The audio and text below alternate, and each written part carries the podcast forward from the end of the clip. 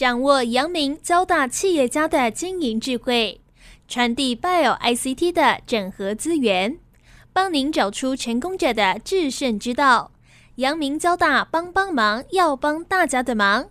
欢迎收听由林宏文所主持的《阳明交大帮帮忙》。各位听众朋友，大家好，欢迎收听华语电台《阳明交大帮帮忙》节目，我是主持人林宏文。今天很高兴呢，我们与时代基金会 Garage Plus 的加速器做合作哦。那我们会连续两周邀请两家公司，当然他们的创业家或者是他们的核心团队哈，有很多都是跟我们阳明交大有关系的哦。那我们今天第一家公司呢，我们会邀请到的是阳明交大资工系教授洪瑞红教授哦，来上我们节目。那洪教授呢，在生科领域哦耕耘很多年哦。那现在呢，我们是要来谈基因定序分析哦。那我想基因定序分析在国内，其实我过去也访问过一些公司哈，但是这个市场呢，它其实饼很大，潜力也很大，但是呢，要做到真的有潜力，而且做到有新的 niche。然后有竞争优势，这个其实是不容易的一件事。那基因定序分析哈，分一级、二级、三级。那我们今天要谈的这个是跟洪瑞红教授以及台大的梁家香教授，那他们都参与了细基定序高速科技公司哈。那这家公司呢，在基因定序的分析上面哦。他们融合了加速演算法跟晶片设计，哈，也就是在 AI 的这个软体以及晶片，哈，我想是硬体，他们在这两者累积的能力，哈，其实是相当不错哦。所以他们在二级跟三级的这个基因定序的分析上面，哈，他们是已经做到哦一些很特别的竞争的特色了哦。所以我们先来邀请阳明交大资工系教授洪瑞红，先跟听众朋友打一个招呼。各位听众朋友好，感谢洪文给我这个机会来这里讲我自己的研究跟一些进展。洪教授，我们先来谈一下哈，因为基因定序分析哈，其实我大概两千年的时候就在跑这个产业哈。那当时基因定序非常的贵，你要做一个人的定序哈，那个可能是好几十万美金哈才做得到，而且它的速度非常慢。可是其实经过这么多年哈，因为我相信可能是半导体进步，所以超级电脑也进展快，所以我们这个算的速度开始加快了哈。但是基因定序，事实上我说哈，一级的分析之后，还有二级，还有三级嘛。而且人类对基因其实了解还是很有限，所以其实它还有很多地方需要去发现、去挖掘的。哦，所以我是不是请洪教授先来跟我们分享一下整个基因定序分析这个市场的演变是怎么样？跟我们先来当个小老师来介绍这个市场。哦，好，没有问题。首先，我想这几年因为疫情的关系啊，各位可能常常从新闻上哈，或是一些消息方面会听到说啊，什么病毒株的定序结果啊等等这些东西，应该对定序这个词没有那么陌生呢哈。但是定序这个东西到底是什么呢？它其实就是把这个细胞里面的遗传讯息 DNA 讯息把它解码出来啊，这个动作就叫做定序。那定序以前为什么那么昂贵哈，或者说那么的慢？主要就是因为那个时候的自动化的程度，还有整个对光学还有制程方面的精准度没有那么高。那一直大概到零七年左右开始有一些突破，这个我们叫做次世代定序 （Next Generation Sequencing）。那次世代定序这个技术出来，它的一个特色就是说，当我们在定序一个细胞里面的 DNA，或者说一个生物的基因体的时候，我们的策略就变成说，我们把细胞弄破，得到它里面的 DNA 的物质纯化，然后把 DNA 物质切碎。切碎之后，这个定序的任务就是把这些碎片上面的讯息，原本是去氧核糖核酸的四种碱基哈，ATCG 这样，我们要把它翻译成哈，透过光学讯号等等或是电学信号，我们就把它转化成刚刚讲的 ACTG 这种四个字母的排列组合。所以您就可以把它想象成每一个细胞的细胞核有一本书，这本书就是我们的基因的密码啊。那这本书现在透过次代基因，它变成碎片。所以一颗细胞就有一本书被弄碎，虽然每一本书都一模一样。那我们定序得到就是这些碎片啊。假设你得到的血液里面有几百万个白血球，你把它弄破，得到它的 DNA，然后你把它弄碎，你就是犹如得到这么多本一样的书的碎片。你这些碎片上面有 ATCG 的资讯。那得到这些资讯之后，我们要的其实是你原始那一条基因的完整的内容，但我们现在只有碎片，所以我们要把这些书本的碎片拼回去原本那本书的原貌。这个就是在后面的一级、二级、三级分析在做的事情啊。那这个事情从零七年次代定序出来之后，原本全世界哈，它可能做基因定序的规模很小啊。一开始的时候，一直到现在，大家都预测从明年开始，全世界产出来的基因定序的数量的规模就会超越 YouTube、超越 Twitter 的数量规模。所以这么大的资料量，怎么样去消化？怎么样去分析？哈，怎么样把那些书本的碎片拼回去？我们刚忘记提到，人类基因体有三十亿个。单位这么长哈，所以你有一本三十亿个字的这么大本的书，你要用这些碎片把这本书拼回来，你就可以想象这里面需要 involve 的演算法、运算量还有模型这些东西，它的复杂度是非常非常高的。所以今天在算这种东西，就会需要很多不管是软体或是硬体的资源。那这几年大家就开始看到说，哦，定序的这个爆发性的成长哦，第一它的量越来越多，它应用越来越广。那这些大量的资料怎么消化，就是我们这个团队在努力的方向。是对，所以洪教授，你刚刚在讲哦，我觉得很重要，就是说，第一个，我们刚刚讲说以前哈基因定序很贵嘛哈，可是现在好像一个人哈要把基因定序做完哈，六百美金就可以了。哎，对对，对，哦，就是已经降低成本到这么多了。可是问题是你刚刚讲的一级、二级、三级的分析哈，就是说你基因定序完了之后，你还要去了解可能是它有什么突变哦，或者是它有什么癌症，到底有什么关系？这个东西。可能还要再做分析，这个是不是就是一级、二级、三级的？哦，没错，没错。所以我们再稍微定一下一级、二级、三级分析在做什么。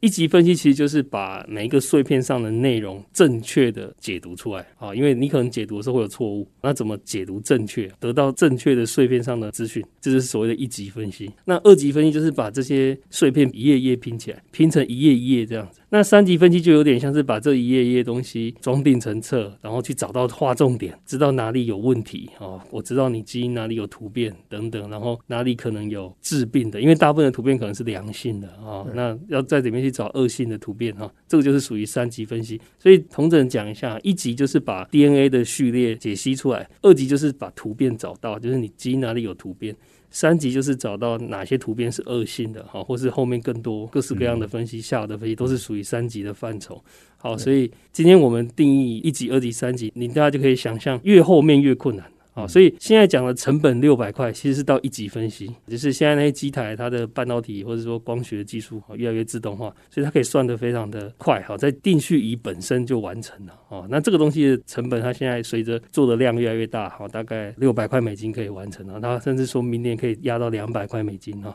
那二级、三级的成本就比这个高蛮多的，就看你要做到什么地步，可能到两倍、三倍、四倍哈，甚至十倍都是有可能的。是，那洪教授，我的理解哈，就是你刚刚讲一级哈，这个可能是要靠半导体，跟你刚刚讲光学哈，或者是仪器设备，要做到一个程度，嗯，哦，所以它可以让基因定序的成本降低，嗯嗯，哦，但是二级、三级可能很多是科学家的工作，对不对？嗯嗯，资讯科学家，哎，电机、晶片设计这些，对，甚至是医学领域的科学家，哦，对，三级更是，哦，对不对？因为你刚刚讲的是他要找突变，然后他还要分析良性、恶性，对。诶，这个已经是跟医学领域了，所以就是说，我们的资讯科学家跟医学的科学家是要共同合作了哈，才能够把二级、三级再推向。但我知道的是，我们很多科学哈，跟基因有关的科学，其实我们还有很多是未知的领域。嗯哼，哎，我曾经也访问过一家哦，他是医学领域，而且是研究肿瘤、癌症的这些人哦，诶，他们说百分之九十几的基因的问题哈，是还没有被发掘的，所以这个还有很大的空间呢。没错，所以我们今天访问的是阳明。交大资工系教授洪瑞洪教授，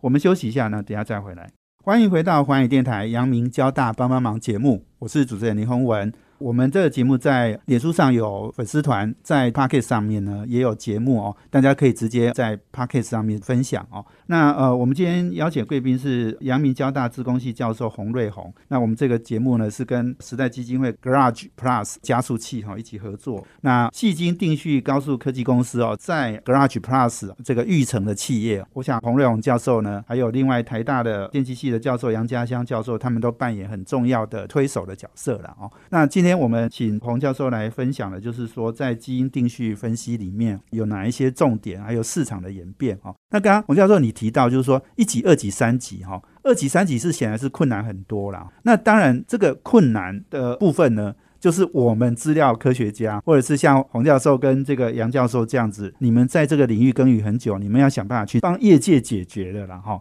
所以你要不要再来谈一谈，在二级、三级哈，它碰到的困难是什么？好，刚刚讲到我们说一级已经把成本降低了，降低到这二十年来可能我相信那个进展是光速的进展了哈。但是二级、三级它现在的分析哈，它现在的困难在哪里？挑战是什么？那我们怎么样协助去帮企业去解决这些问题？好，谢谢洪文的问题哈。那我们先从二级分析讲起了哈。它二级分析就像我刚刚讲的，我们得到一级分析给我们的 DNA 内容的碎片。我们要试着去把它拼凑回去基因的原貌。那这个东西大概在几年前整个定序刚起来的时候，这个运算量非常的大哈，然后演算法也不是说特别的先进，所以那个时候大家都是仰赖云端运算啊。那个时候云端也正好变得比较 popular，就连我自己一开始的研究都在思考说，怎么样去开发一些分散式运算哦，平行运算的演算法，把这个二级分析做得很快哈，在云端上，如果你的运算的单元很多，重级电脑可以算的时候。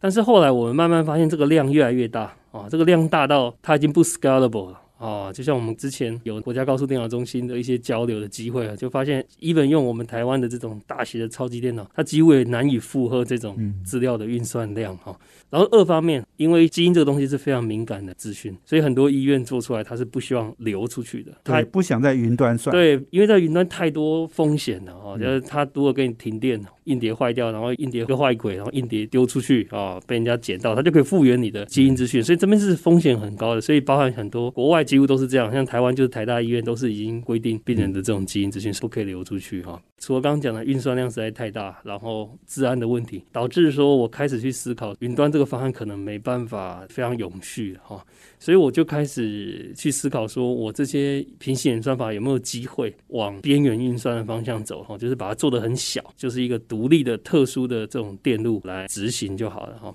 那因为一般用超级电脑算那些电脑那些 CPU 都是泛用的 CPU。它不只是做分析，它做很多奇怪的事情，解码这个影像啊、压缩声音啊，这种东西，它做一大堆事情。所以如果要做二级分析，它的效能并没有办法百分之百被运用。所以我们就在想说，我们是不是可以把我们的演算法全部就做在晶片里面，形成一个专用的电路？那这个专用的电路是不是就可以大幅的提高整个东西的吞吐量，整个 throughput 就高起来，然后它的效能，包含耗电、耗热这些东西都变得非常的 economy。那我很好运呐，那个时候杨家相老师。也在交大教书哈，我们两个都是比较 junior 的老师，就有个因缘机会哈，有机会合作，就开始投入把我们这些演算法电路化、硬体化。啊，那当然要把演算法硬体化，其实是没有那么容易的事情啊。因为很多我们在软体里面习以为常的一些操作，在硬体是做不到的哈。然后原本在软体可以 work 的演算法，在硬体不会 work，因为你的记忆体的限制等等的这些电路上的限制，花了很多时间哈，大概四五年的努力哈。在二零一七年的时候哈，我们终于完成了第一代的加速晶片。那也发表在 SCC 哈，也有开记者会了。那个时候也是搞得风生水起这样子哈。那也就是后来才开始催生这个技术往业界走的一个开端了哈。那二级分析就像我刚刚讲的，它的演算法非常的复杂，所以我们提出来的方案就是把这些演算法全部做在硬体上。那这个方案就可以大幅的节省一般，比如说你把这个东西丢到超级电脑的那些其余繁琐的运算哈。你有了这样子的一个设备，你也可以在任何地方，因为它很小，它就可以在你的桌上用一个像一个外接卡的形式，用一个 USB 三的线插到你的电脑，哎，它就可以做二级分析哈，而且做的非常非常的快，在几十分钟就做完了。如果用超级电脑也要算个几个小时啊哈，那我们的这个设备非常轻薄短小，也不耗电啊，这样子东西可以做的非常的高效跟快速，因为它可以在你的桌上就完成，所以它也没有资料在云端传输的问题哈，它完全不需要连到网际网络啊，是个内网东西，它甚至。可以 offline 运作啊，所以医院就很喜欢这样子的 solution。好，那再来谈到三级分析，三级分析难就是难在，就刚洪文有提到，就是我们人类对基因的了解现在就是非常有限。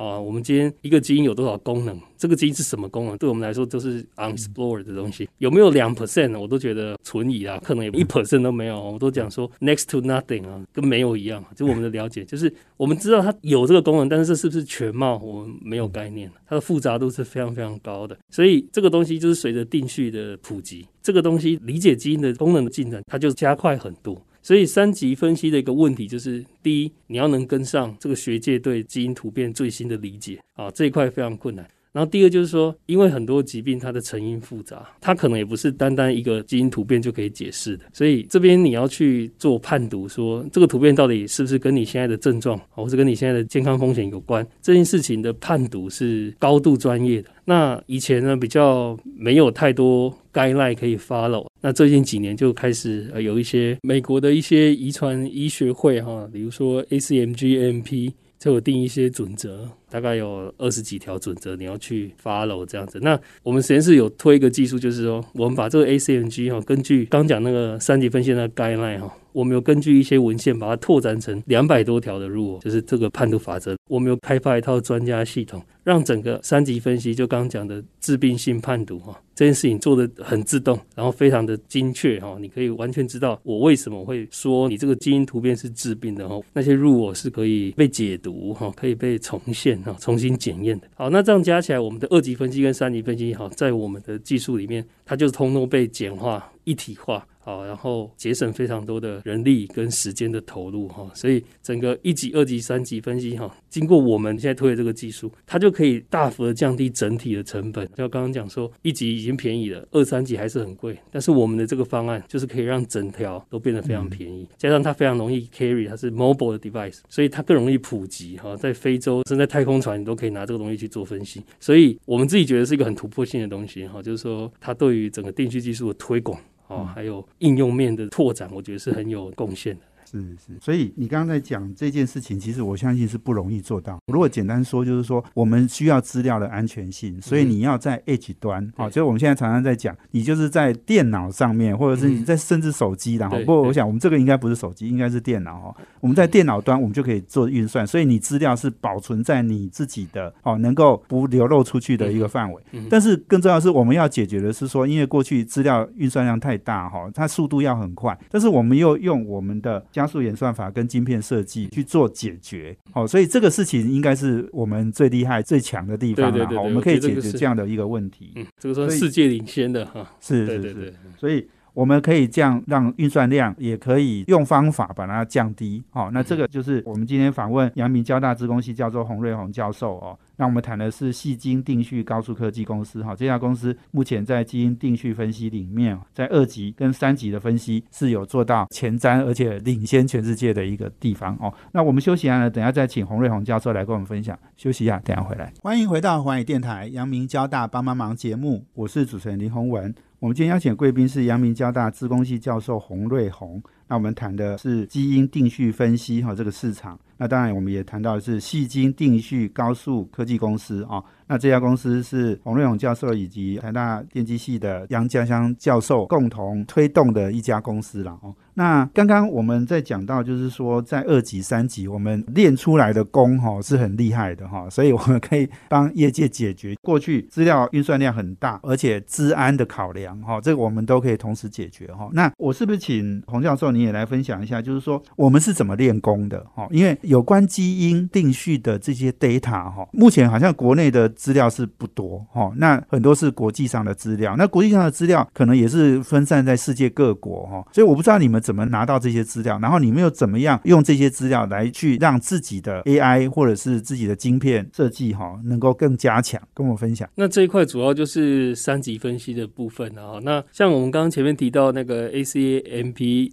M G 的这个 guideline 哈，它其实里面很多都是依据说，比如说一个图片在正常的人群，它的发生率有多少？在某个独特人群，比如说美洲人、非洲人、华人什么族，如果在正常人，它的发生率很低很低，然后在疾病的族群里面发生率比较高，那可能这个图片就跟疾病是有关的。所以它的很多法则、很多判断的依据，都是依据这种 big data 哦，这种人群群体流行病学这种基因资讯来的。所以这种东西啊，当然基因资讯是高度敏感的。今天如果你要我捐出我的基因资讯，我大概也不愿意嘛，哈。所以国外一些比较热心的研究者啊，或者是一些参与研究的这些人群，他愿意把他的基因资讯贡献出来啊，那就累积的在美国啊、英国啊、加拿大这些国家、欧洲这些国家，它都有很大量的这种资料的积累。那几年前可能几千，现在已经几万、几十万了哈。那其实以一个流行病学角度来说，通常大家都要累积个二三十万以上，它才开始效力会比较出来啊。对，不然资料太少了。对对对，因为罕见的东西跟基因相关的这种都是罕见的，太常见它早就被演化淘汰掉了，所以这种东西会留在我们人群之中，它大概就是比例已经很低，不太会影响你族群的 survival。所以你一定要累积够多，才有这种证据力。这样，那目前这个东西几乎都是累积在国外，就跟当初第一条人类基因体美国做出来，它也是公开给全世界，这个是个公共财。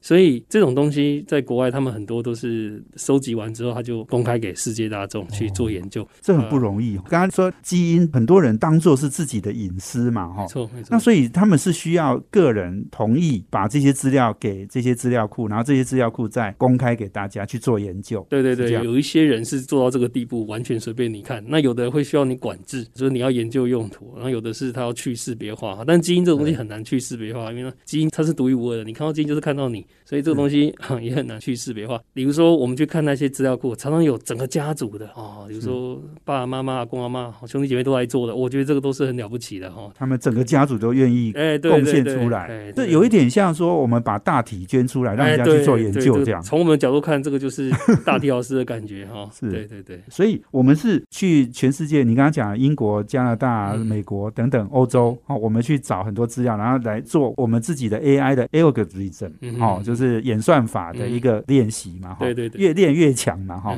这个东西就是有点 data oriented，就是靠证据说话的。那我们今天其他的那些模型啊，哦，比如说一些计算的建模模型，一些 algorithm 或是一些预测器、分类器，就是佐证，增加它的证据力。那这些东西它都有一些概念，那我们就是用我们的方法让它做的自动化，做的更精准，这样子。那我可以请问洪教授，那台湾的基因这些定序的资料库现在的情况大概是怎么样？我们应该也要研究我们本地台湾的一些市场的状况吗？嗯，有啊，从台湾大概有几个比较大型，比如说台湾 Data Bank、Biobank 这种东西。那早期大概在几年前哦，国务院有推一个 G 二零二零的计划哈，它就是希望把台湾几万人的全基因体的资讯把它定出来。那最后我觉得进展也蛮不错，但是就像我刚刚前面有提到，大概要累积二十万人啊，才开始比较真正的有一些足够的效力。二十万人就是在台湾人口比例大概一趴了，才有那个关键的影响力。对对，没错，所以还是有一些路要走了。但是随着定序的成本的降低，包含像我们的技术的二三级的把它降低，整个结合起来，我相信接下来会有一个高速发展的这个时期然后。所以我个人对未来十年台湾这块的进展，我是蛮看好的。是是。刚刚说两千四百万的一趴应该是二十万了哈，所以要做到大概二十万的规模哈，会比较有研究的价值哈。对对对，看起来好像还没有了哈。哎，还在努力中，还在努力中哈。因为原本定序就是各位可以想象，前面几年传统就是几万块这样子，那一万人就是几亿了。哎，而且这种东西哈是群体健康有关的，通常都是国家在推动，像英国、日本啊，最近新加坡他们都以国家的力量去推动。好，那台湾也是，只是我们经费可能没这么多。哎，我们力度可以再更高一点。是 是是。那这个东西其实是很重要，就是说，就基础研究来讲，哈，你一定要有 data，你才能做研究，不然你实在是空有很多很强的技术，你这是无用武之地了。对对对，没错。而且有时候，如果不是做到定序，哈，比如说之前有一些比较便宜的方案。啊，比如说用晶片那种，那可能因为资料不够全面，它反而效益会打折扣。对，哦，所以我个人还是倾向随着定序降低，应该大家都往定序方向走，因为定序是全部都没有 loss 掉任何东西，你基因体有什么，它就看到什么哈。这个对于我们分析来讲比较有意义。那剩一点点时间，我可以请教你，所以我们刚刚讲的这些技术哈，我们可以提供给哪一些？可能是我们潜在的客户，哪些市场的需求？比如说，像我们现在在推广的路上哈，我觉得最有兴趣的当然是医院，因为治安的考量哈，还有这个分析要的时效性啊。因为这个东西有时候像一个最直觉的应用，就是我们讲的小儿急症，就小孩子进来急诊室状况非常不好，但不会讲话，没有病史。你觉得他非常不妙，但是你不知道要怎么 treat 他啊？他可能像最近很多案例在论文里面常常看到，那他们就是直接做定序，然后直接发现哦这是基因缺陷。那当然医生有些合理怀疑这个是一个基因疾病，那遗传疾病他就赶快做定序，然后因为是急症嘛，所以他要求在几个小时之内就要能做 diagnosis 就做诊断给药。哦，那这个技术学界把它叫做 Rapid WGS，就是高速的全基因体定序的这种应用。那这个应用相信很快全世界的医院都会普及这个，因为这是直接可以挽救新生儿的生命的哈。那当然很多癌症的应用哦，那个很多有时效性的东西，那这个当然要做的越快越便宜啊，越普及越好。所以医院这一块是绝对主要的。那还有一个就是当然实验室做研究，然后包含国家如果像国务院在推这种东西，它可以用一样的经费可以做更多的人群。那第三就是像我们有一些很有趣的，比如说一些健检方面的应用，比如说您来做一次健检，得到你的基因讯息。那就像我刚刚讲的，全世界的基因资讯一直在更新，对基因的理解一直在增加，所以原本你可能觉得你有风险，或者觉得你没有风险，它会一直更新的。对，所以你今天做一次定序，这个健检报告可以一直更新啊，每年就告诉你，哎，你其实有什么的风险哦，然后你的什么指数又比较高，那你可能要稍微追踪一下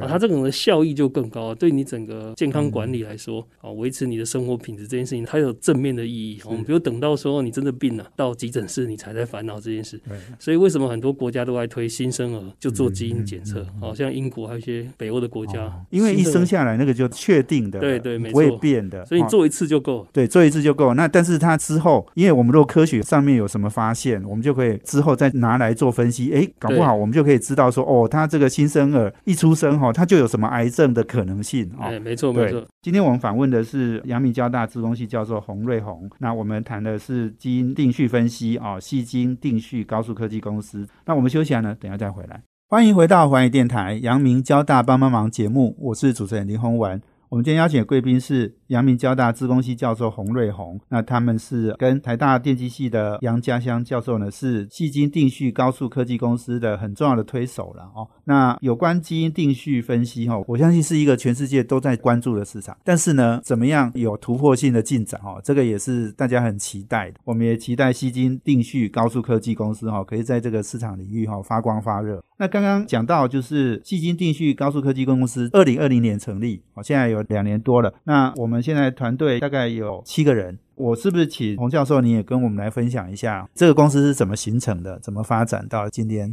这个公司的形成主要就是寄转我跟杨老师的关键的这些二级分析的一些专利跟技术了。那这个公司为什么会有这个成立的契机？主要是我们有一些很好的发表，还有开记者会，所以就有一些有兴趣的厂商有来了解，包含各位听过一些国内一些大厂，他都有兴趣，因为跟半导体做 IC 的东西相关，然后还要跟生物相关，很多人都会来探寻说，哎，这个到底是什么样的技术？它的应用面是怎么样？那就有，比如说，我们就很幸运啊，就遇到爱普科技，爱普是我们台湾上市的一家做基基体的立电转投资的对的一家公司，我就很幸运遇到他们的董事长。长啊，执行长这些人，他们对这个东西提供很多的支持。一路上就从一开始单纯的产学，一直到后来走架创，一直到他们帮我们募资成立公司这一块，算是比一般人幸运了。爱普我知道他们是做 IP 啊，但是跟记忆体有一点关系哈。所以他投资我们的一个想法主要是什么？因为这个机资料量非常的大，所以它可以去应用所谓的 memory computing 的概念，就是把 data 放在记忆体，然后记忆体上面堆叠一个运算用的 IC 啊，那。它这样子的 latency 就很低，就可以算得非常的快。那这个东西，我们的应用就很适合这种方向。只是说，目前因为市场还不是说真正大到值得做这种，比如说找台积电、找立积电做这种事情，下晶片什么的，这个资金可能就几亿的规模这样。那我们现在还没有走到那一块，我们是先用所谓的 FPGA，就是可编程式逻辑找啊。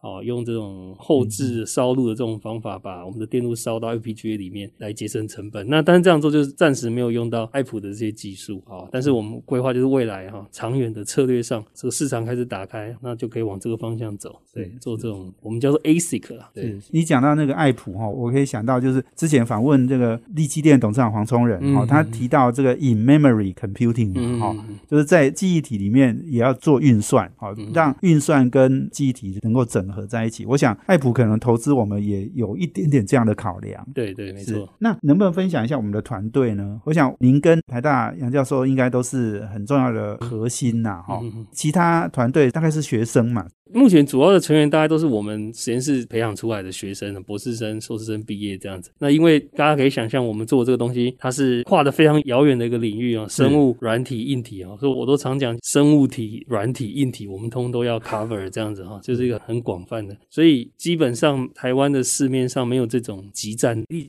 啊，所以大家都是要我们实验室训练的。那我有觉得我们很幸运，我们是学校老师，所以我们可以自己栽培这种人才哈。那我跟杨老师会都在一起，就是一个很好运，就是那个时候杨老师本身也是在交大电机所教书哈，那我们刚好有这个机会，他那边有很优秀的 IC 设计的人才，我这边有啊我自己训练的一些生物资讯、软体开发、平行运算的这些人才，刚好兴趣相符哈，就把整合在整合在一起哈，再加上有爱普的支持，我们就顺利的可以把它推出去。所以您跟杨老师现在是一边在学校教书指导学生，然后另一方面也要花一点时间在这个公司上面，就研发类的了哈，因为我们是兼职嘛，我们主要还是学校老师哈，我们兼职做研发，杨老师做研发长，我做科学长这样，对对，就是我们就做技术方面的开发哈。那经营这边，爱普那边就有给很多 support 哈，所以那个我们不用太 烦恼。是是，那你刚刚讲到爱普哈，我想这个是很主要的一个投资方嘛哈，但是我想我们现在投资，包括我们投资我们的，还有帮我们一臂之力的哈，